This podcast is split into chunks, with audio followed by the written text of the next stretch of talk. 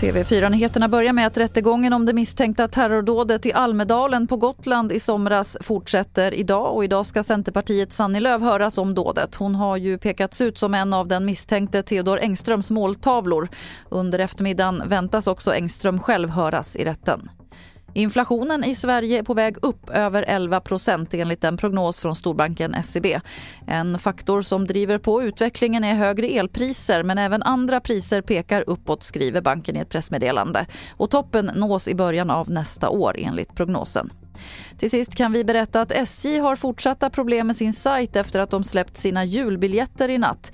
Det blev rusning till hemsidan så pass att sajten kraschade. Tobbe Lundell är presschef på SJ de rapporter jag har fått från vår IT-support och våra leverantörer, IT-leverantörer som har jobbat med det här, de hittade något eh, trassel som uppstod i samband med att eh, det blev så högt tryck i natt.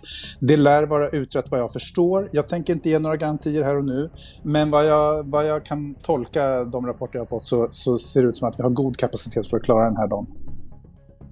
Och fler nyheter det finns på tv4.se. Jag heter Lotta Wall.